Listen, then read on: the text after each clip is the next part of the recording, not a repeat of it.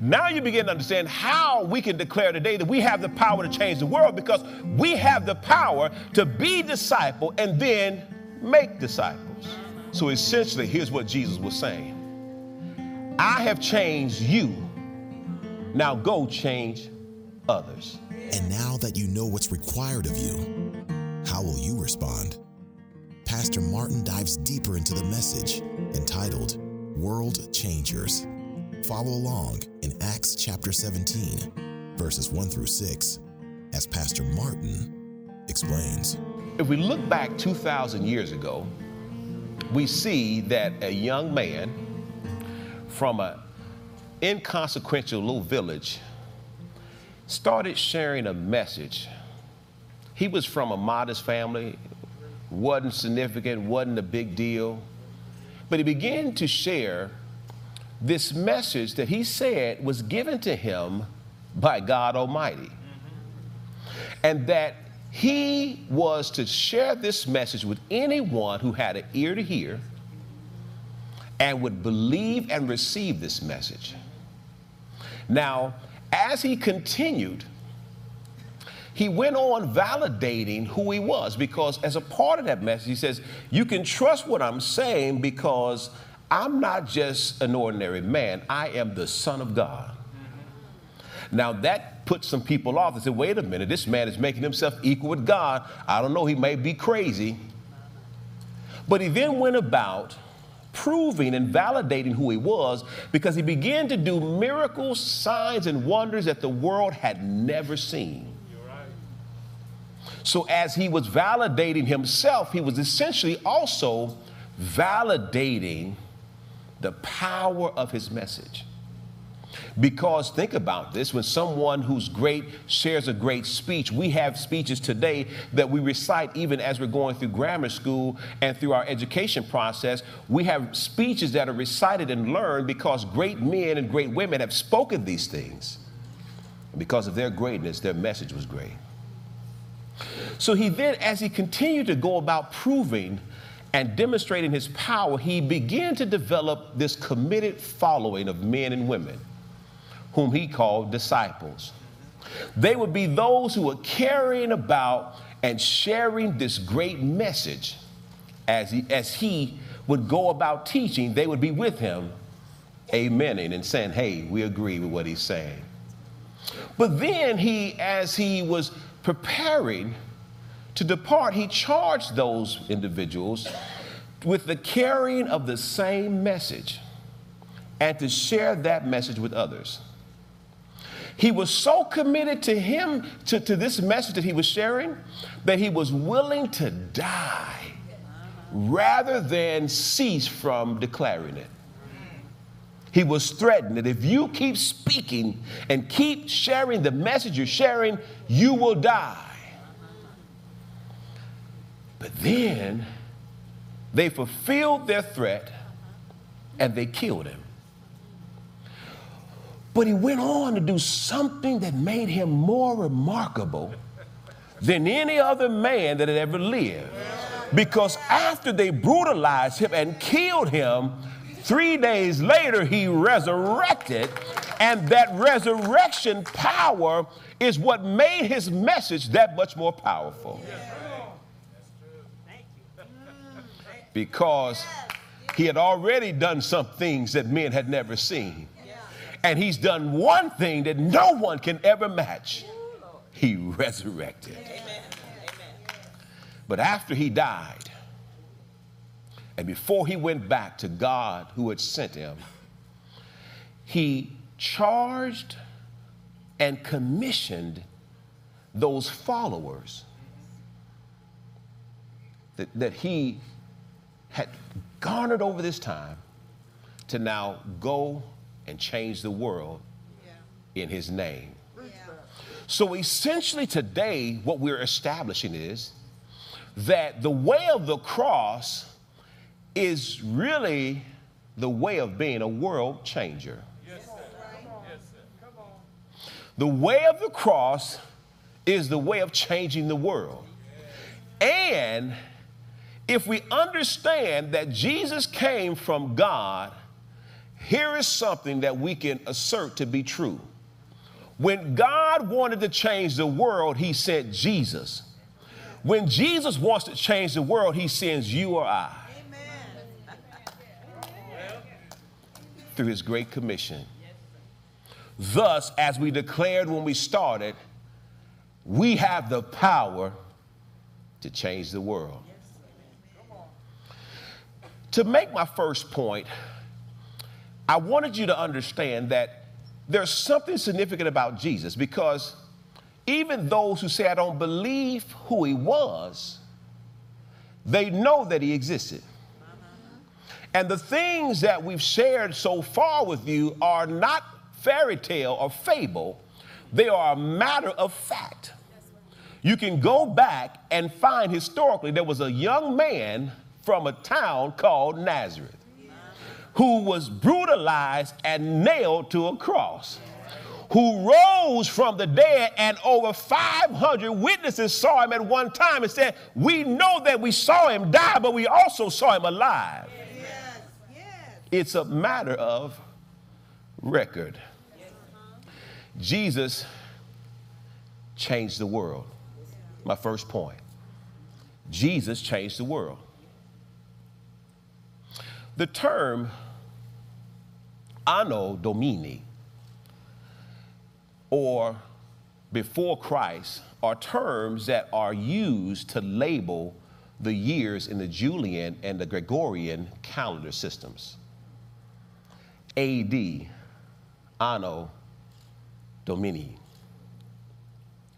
The term is a Latin term, a medieval term, that actually means in the year of the Lord or the year of our Lord, Anno Domini. It actually uh, comes from a the full original statement, which actually speaks of in the year of our Lord Jesus Christ, which tra- is translated from the Latin phrase that simply that states Anno Domini Nestra Jesu Christi.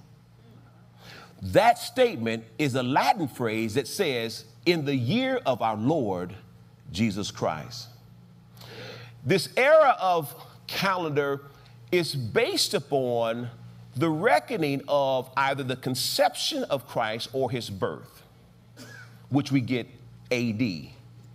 AD accounting for the years from the start of this epoch, and BC denoting years before the era started. Now, this dating system was devised in uh, 529 BC, AD rather, and ultimately did not begin to be widespread in its usage until the ninth century. So if you look at that, you say, well, Pastor Martin, then what used to ha- what happened before then? If it if it wasn't devised until the sixth century and it wasn't widely used until the ninth century, then what happened before then? I'm glad you asked. Because there is an answer.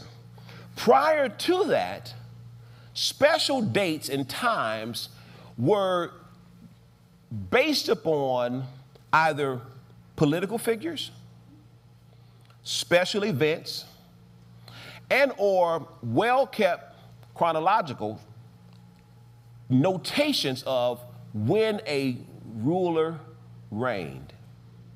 We actually see this in scripture because if you go back and you look at Isaiah chapter 6, you find out that Isaiah said, In the year the king Uzziah died, when God invited him to see his glory, he, noted the fact that it was in the year the king Uzziah died. So we see that prior to this time, dates were important. Even the Romans, when we look back and see Roman history, the Romans oftentimes used three mechanisms. They would actually use where, who was consul. So before they had emperors, they had a senate. But that senate, to keep fairness, they would have two consul. And those consul were designed to be two equal persons that were kind of leading the senate. before they had that, then they were also used as a means of, of tracking times and dates. They would use the, the founding of the city of Rome. So that based upon how far it was from the founding of the city of Rome. And then when they did get emperors, they would use the, the, the number of years within that rule of that emperor in order to track date and time.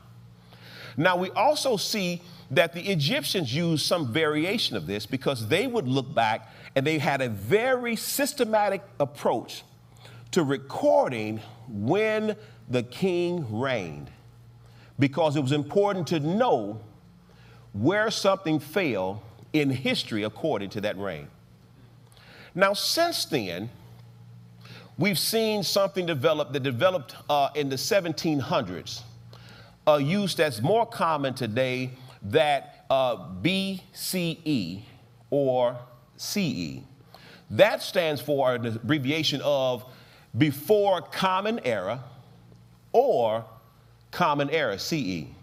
Now that was done so there wouldn't be not so there wouldn't be an explicit connection back to Christianity.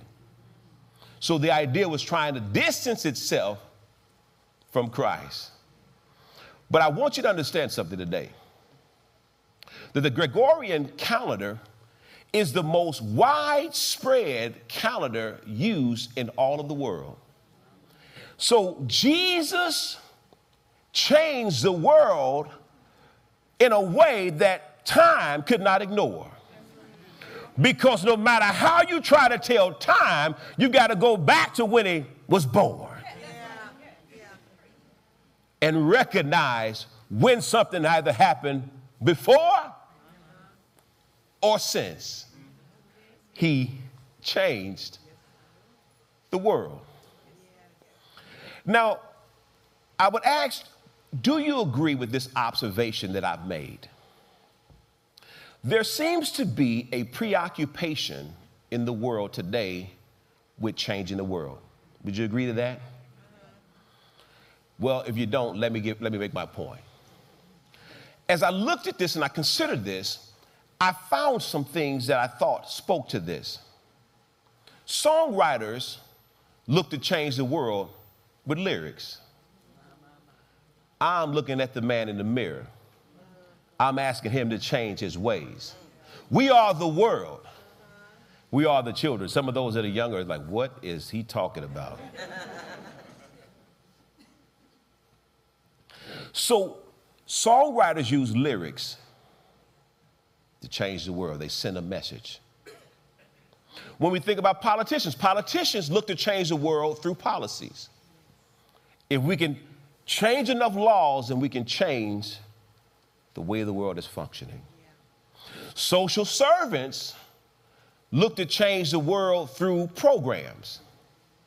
If we have enough programming that, that will help to change the mentality and the way that we function, then ultimately the world will change its course. Protesters look to change the world by public displays of rebellion. My sign, my presence says that whatever's being done needs to change and ultimately change the world. Activists look to change the world through movements. If we can, we're trying to stir a movement. You've heard that terminology lately. We're trying to stir a movement to change the world. But here's what I stopped to share with you this morning Jesus and his missional agency of discipleship is actually changing the world one life at a time. Because when I can say that I once was lost, but now I'm found. When I can say what I used to be before I found Jesus, what I used to do before I found Jesus, it changed something in me.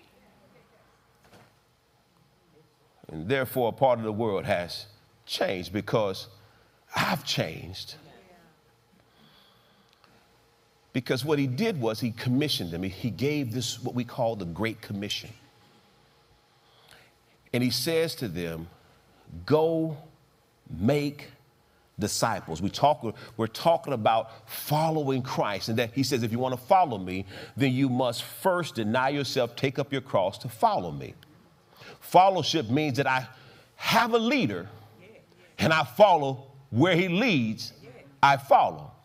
That if we begin or we continue the effort of making one disciple at a time, life on life, that the world changes one life at a time. Each one reach one, and one reaches another, it has a ripple effect. Here's what Jesus actually said in Matthew chapter 28, verses 19 to 20. He says, Go therefore and make disciples of all the nations, baptizing them in the name of the Father and of the Son and of the Holy Spirit. Now you begin to understand how we can declare today that we have the power to change the world because we have the power to be disciple and then make disciples. So essentially, here's what Jesus was saying I have changed you. Now go change others. I have changed you. Now go help change others because as you become my follower and you help someone else learn what it looks like to follow me, you've just changed the world. Because now that person goes and changes someone, and that person goes and helps someone. And before you know it, you begin to see a change. So we can deduce from this that Jesus changed the world. Therefore, disciples of Jesus are also world changers. When we look in our text today, we find that, that the men described in verse number six, I want you to go verse six and look what they said. They described and they said, when, the, when, when, when Paul and Silas arrived and began to teach individuals in the, in, the, in the synagogue and they began to believe, they described and they said, These men who have turned the world upside down have now come here to turn our town upside down. And they were simply going about doing what we see Paul doing, going in and teaching and demonstrating that Jesus was the Christ. And he's resurrected and he's coming again. A second point I would make today, because if we think about being world changers, then that means we are the agents of changing the world rather than the recipients of the change that happens in the world. So we are to be transformational rather than conformational. We are to be changing the world rather than conforming to the world. Because the only image that we're supposed to conform to is found in Romans chapter 8, 28, being conformed to the image of Christ. That's it. You should not be conforming to anything else. That's right. Everything else you should be transforming. Because in Romans chapter 12, verse number 2, here's what the Apostle Paul says. He says, and do not be conformed to this world, but be transformed by the renewing of your your mind has to be continually renewed. You got to keep reminding yourself i don't do that no more I told you we back there having a good time praising God, and somebody's stinking leg came out. Eh, eh, that, that, I don't know if that, I don't know how holy that dance is, but you know, yeah, hey, hey, hey. because we have to be reminding ourselves that we are world changers. God is changing me. He's charged me to change and conform to the image of Christ, and then I therefore become an agent of change for the world rather than chasing after the images of the world and trying to figure out how it fits in the church. I'm going to say that twice rather than chasing after the images of the world and then trying to figure out where we could fit it in to the church. Let me say, I, I want to read that passage in the New Living Translation in case you didn't get it the first time. It says, do not copy the behaviors and the customs of this world, but let God transform you into a new person by changing the way you think. Then you will learn to know God's will for you, which is the good and pleasant and perfect. He says, don't copy what you see.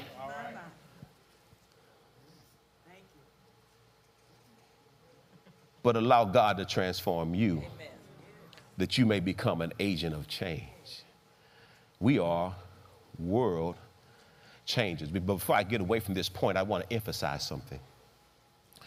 Jesus named his followers salt and light. Matthew chapter 5, verse 13 and 14, he says in, in chapter 13, You are the salt of the earth. He said, But if salt loses its flavor, how shall it be seasoned? It is good for nothing. Wait a minute. Come on, Jesus. You're being kind of harsh. You're telling me that if I'm going to follow you and I'm not going to season things around me, there's not much you can do with me. You are the salt of the earth. Salt that has no flavoring has no use. It's not stable enough.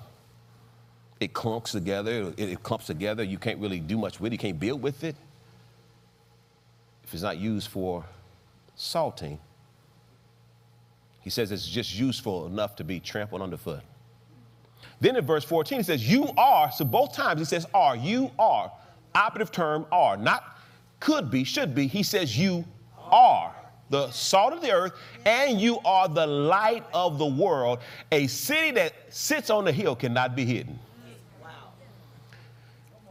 Here's why this is important because both salt and light have a profound impact upon any environment to which they are introduced. Just go to a restaurant and the, and the chef back there don't know how, to, how Big Mama used to do it. Yes. You say, boy, this needs a little. You walk into a room and it's dark and dim. You say, somebody turn on the light. if we're living in a dark world, then we need some light, light in the world. Because the salt factor is important.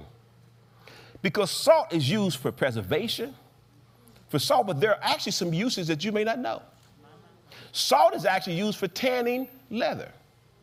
Tanning and dyeing leather, you have to introduce some salt to it. Salt is also used in bleaching things. Salt is also a product that's used in pottery. Certain types of pottery, you have to add some salt to it. Even when making soap, you have to introduce some salt. And for you bakers, did you know that baking soda is a form of salt? Oh, Lord.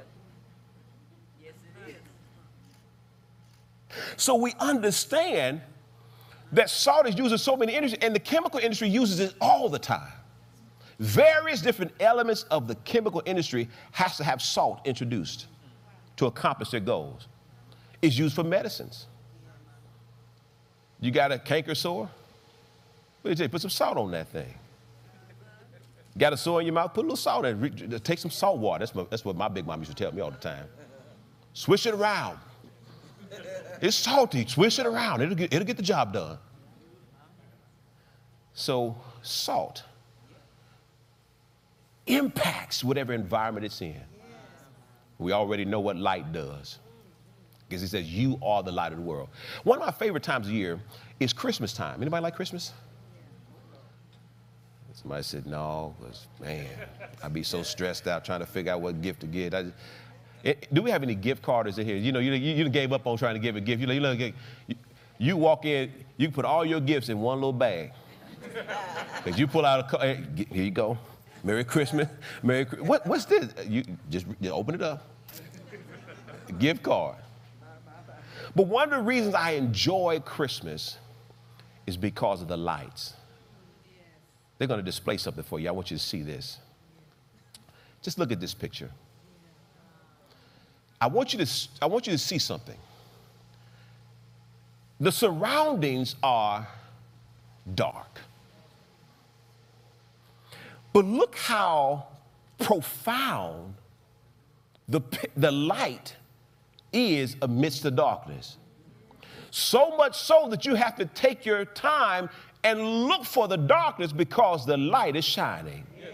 See, this is what Jesus had in mind when he said, Go make disciples. He was looking at a dark world and he said, If I can get all these lights to start shining, it'll be like Christmas all over the world, but not in terms of physical light, but spiritual light. Of different colors and different sizes, scattered all over, hanging on trees, going all over the place, because then the light would be dominant, even though darkness is prevalent. because he was just simply saying, when he said, go make disciples, he was saying, go light up the world. Amen. That's why he says, you are the light of the world. As I was looking at this, I made another observation. Because as Christians, we face an identity crisis when we start conforming to the world rather than being a part of the transformation of the world because we've lost our identity at that point. Because he says, no one takes a light and light it and put it under a bushel. He puts it up high that it might give light. See, God didn't call you a light that you might hide the light. So when you try to conform and you're striving to be like, rather than causing transformation, then you've lost your identity. You've, there's an identity crisis. So we have to be who we are. And the Word of God says, if you are children of light, walk like children of light. Act like it. There's somebody say, you better ask somebody. Right. If you didn't lost track, you better ask somebody. You're light. Another point that I must make. Part of what Jesus was giving us when he says, go make disciples, he was basically saying, You are torch bearers of the message.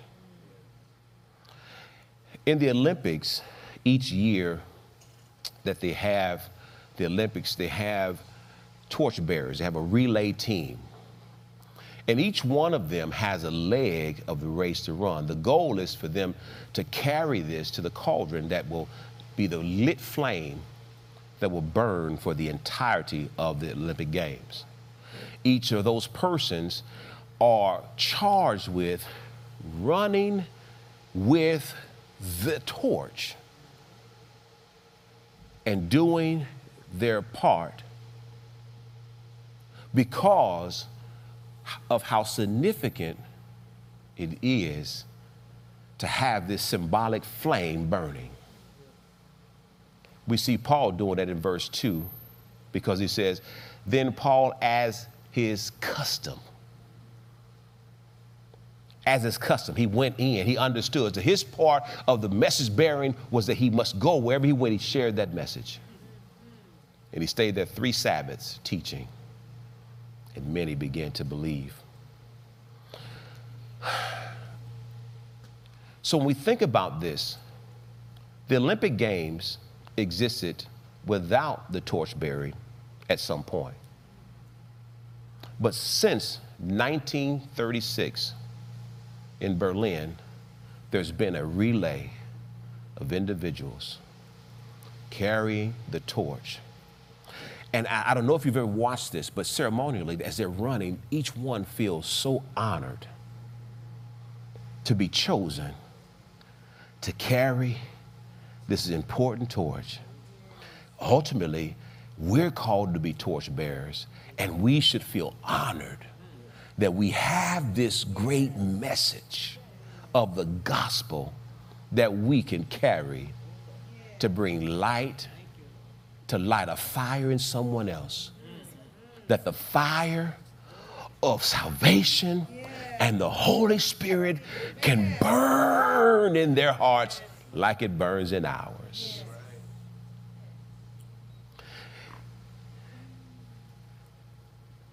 The one thing that we must never forget, because oftentimes when we talk about sharing the message, we assume that that means we need to go and talk and teach and, and be a Bible scholar and try to help someone understand how in the Garden of Eden there was a fall and then God had to destroy the earth through Noah and then he restored it. No, no, no, no, no. We're called to also message with our lives. Yeah, you can speak it, you can talk the talk, but you know how it is.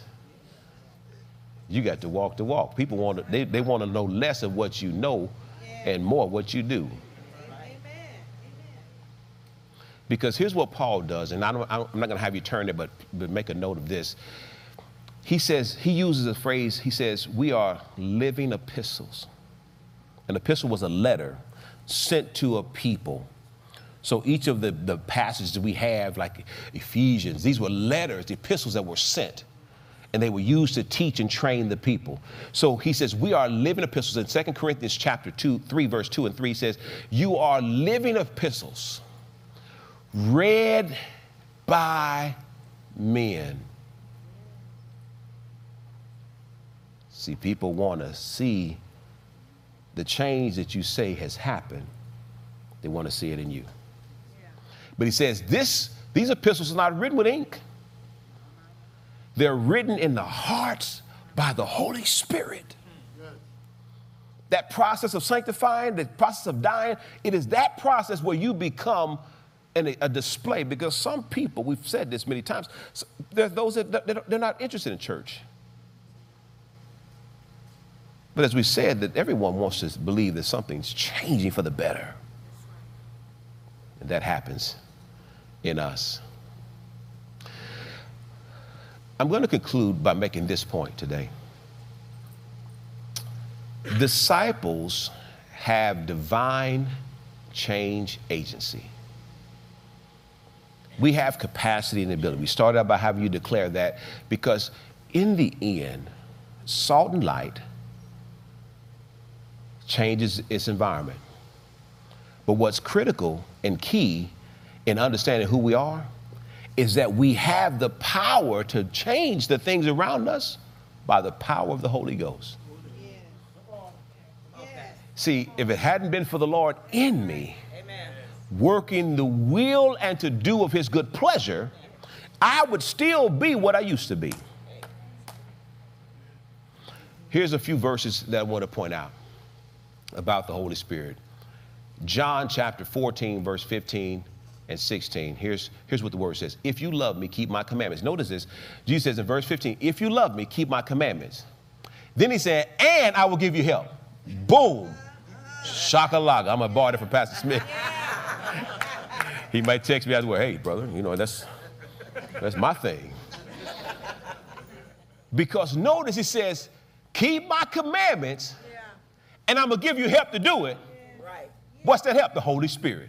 I can only be salt and light because the Holy Spirit working in me helps me to be just that. I will pray the Father, He will give you a helper that He may abide with you forever. Slide down in that same chapter to verse 26, he says this because he's, he's helping us understand that, that, that, you can't be salt and light without me. I'm the vine, you're the branches. I'm going to give you the help you need to keep my commandments. Verse 26, but the helper, the Holy Spirit, he, identifies him now. He said, he's a helper earlier. Now he says, the Holy Spirit, whom the Father will send in my name, he will teach you all things and bring to your remembrance. That mind reminding me, you getting ready to go do it. The Holy Spirit said, Don't do it. And then we don't give him credit. Something told me not to go over there. Kind of something are we talking about? You know, all the something you got going on ain't gonna tell you to not go. Every all the somethings in you told you to go. That's how you started. the something in you told you to go, but the Holy Spirit said, Don't go. It ain't something, it's the Holy Spirit.